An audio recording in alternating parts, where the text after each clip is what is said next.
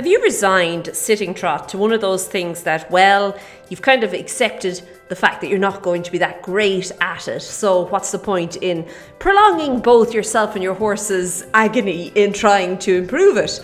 Well, hopefully not. But if you have, today I'm going to help you with that. Hi there, my name is Lorna Leeson, and this is the Daily Strides podcast, the podcast for equestrians like yourself all over the world, helping you to, well, get a little bit straightened out on a couple of issues that can and have the power to actually hold us back in our riding and stop us from making progress with our conversation with our horse.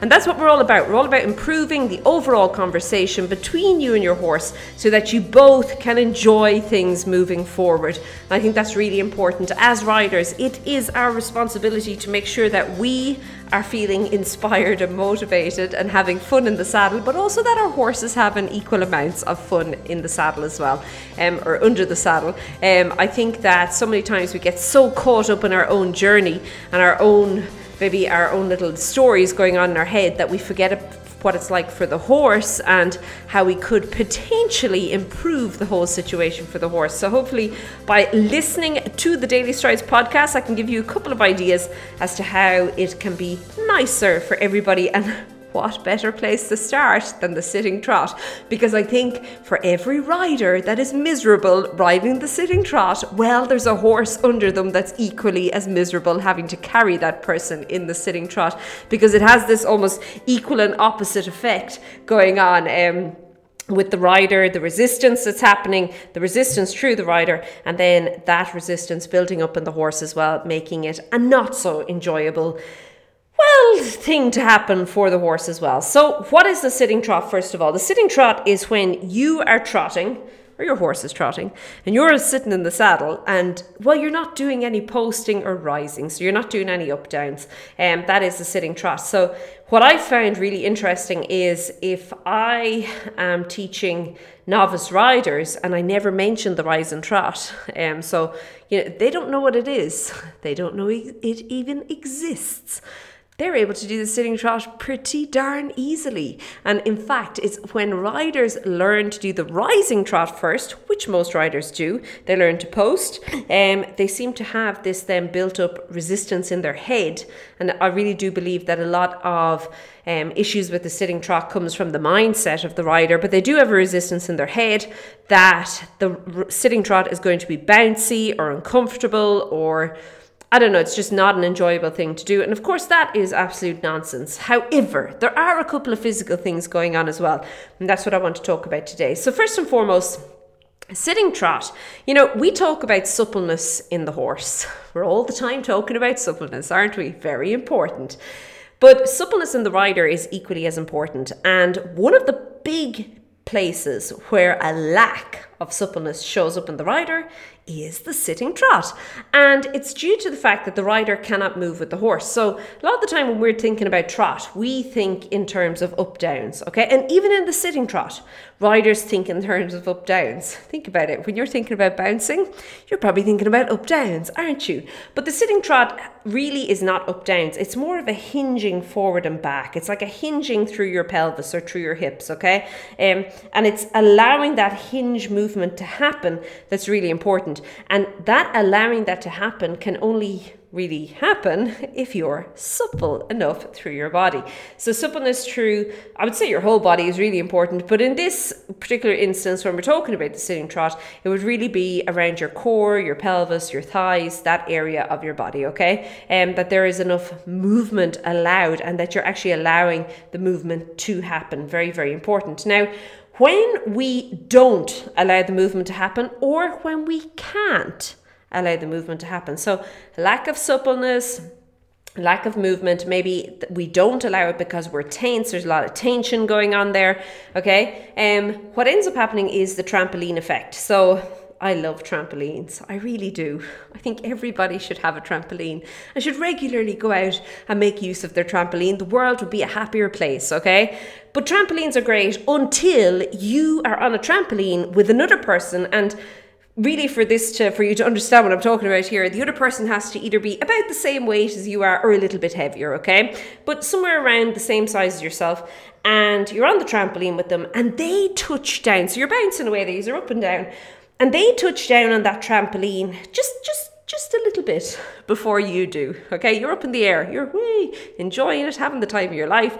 They've already touched down. They've pushed the trampoline, the base, the the I don't know the material, whatever it is of the trampoline. They've pushed it down, uh, compressed it down, and then the trampoline and the other person are on the way back up. They're getting their bounce coming up, and you happen to touch down at that point. Now you're expecting the trampoline to go with you, but the trampoline's not.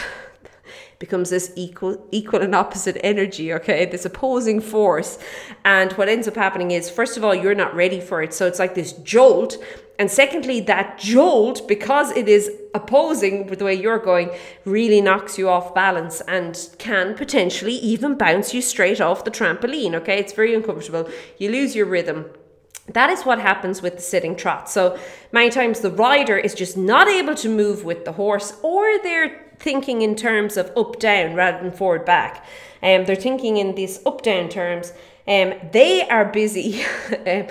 they they got left behind a little bit. So the horse basically the horse's back has moved out from under them. Horse's back has already gone down and is now on the way back up. And meanwhile, the rider's bum is still on the way back down, and you get this kind of jolt, this bounce, this force, and of course, every stride from there on out results in that jolt happening more and more and having, well, a more adverse effect on the rider, okay? And if you've been there, you know what I'm talking about, okay? So, how do we stop it? Well, it all starts with this forward backwards movement. So, what I'm going to suggest is next time you're on your horse, you start out in the walk and you start feeling the hinge movement. Now, What's the hinge movement? Well, if you were to draw a line across your belly button, now this is really simple terms, okay, but let's say we drew a line, a horizontal line, it ran through your belly button and it went from kind of one side of your body to the other side of your body across the, the, the middle, so across through your belly button, as we said. Um, and if you could think of that line as being a hinge, you know, a hinge for a door, instead a door hinge is vertical, now turn it horizontal and you've got that hinge. That is how you really and truly want your body to move. You want that angle. So the angle between basically the top of your thigh and the front of your tummy to open and close. Okay, it's that angle. It's just an opening and closing of that angle, and it's because that hinge is moving. Now, of course, there's a whole lot else going on. We're talking in very simplified terms here, okay? But what we need to do is we need to first of all notice how that feels through our body and then we need to start working i'm going to suggest in a very slow sitting trot so as your horse can actually first of all just trot along. And and i really do suggest that when you're working in sitting trot initially don't worry too much about your horse. I know we're always talking all the time about you know getting the horse going forward and the quality of the trot this is the one time I'm going to tell you not to care so much about that, okay? Um, what I want you to focus on here is what you're doing. So, slowing it down will mean that you'll actually be able to keep up with the horse, with that movement, okay? Now, it's important to recognize that bigger energy means more movement. What do I mean by that? So, as your horse then, let's say we start to, you've kind of mastered this very basic element of the sitting trot in a very slow, not going anywhere slowly, sort of a trot that you've asked your horse to do. And then we start to want to improve the horse itself and improve the trot. And of course, that's where we want to lead this to. That's where we're always trying to lead things to. And um, so we want to now rather have this positive influence over the trot itself. But what's important to remember is as the horse has more energy in their body, okay? And as there is more energy being created in the hindquarters, that energy is then obviously following through. It's going through the horse's back to the front end, it's connecting through there. It means more movement is happening. Now, more movement is actually happening because the horse, you'll see, if you're to look at the horse, its joints are doing more. It might not be going fast or anything, but the joints are flexing and bending more, and um, there's just more energy involved. Okay, and what very often happens is the rider is not supple enough to then stay with the horse. Okay, and this is why your suppleness is so important. This is also why horses that are extremely fit need a rider who is equally as fit. It's it's a team sport. It's no good having the fittest horse in the world and the horse that's really and truly an athlete and then the rider is stiff as a stake sitting up there, okay? The rider needs to be with the horse on this, okay? But very important to recognize that as you ask for more, as there's more energy, you're going to have more movement, which means you actually physically need to move more.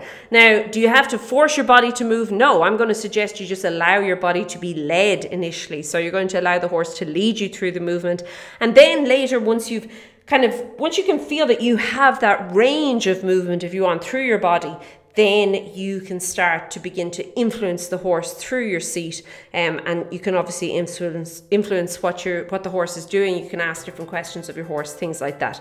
The other thing i'm going to suggest if you're just starting off and if you're working on improving your sitting trot is well work on straight lines It's always the bends that get people, eh? The corners. People are always great going up the long side of the arena, and then they get to the corner, you're like, oh, goodness gracious. Um, if they make it through, you're never quite sure if they're going to make it to the next corner. So, what I suggest doing is working on your, let's say, the long sides and the short sides of your arena, and then either transitioning back to walk through the corners. And if you do that, that's a great place to then fix yourself to make sure that your position and everything's right.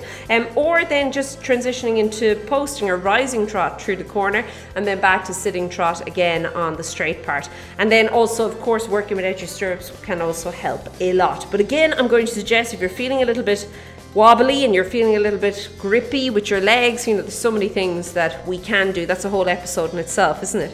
Um, with the sitting trot. But if you're feeling any of those issues, um, I'm going to then suggest that you definitely only work on a straight line and get that right first before you then move on to working around the bends, the circles, and the corners. Okay, I'm going to leave it at that. If you want to find out more specifically about suppleness, um, I'm going to invite you. I have a free mini course. It's called Five Days to Clarity, and it basically gives you a very simplified version of the training scale. And you can pop over and get that for free over at stridesforsuccess.com forward slash TS. Okay, I'm going to leave it at that. Have a great day. Keep well, and I'll chat to you soon. Be good. Bye.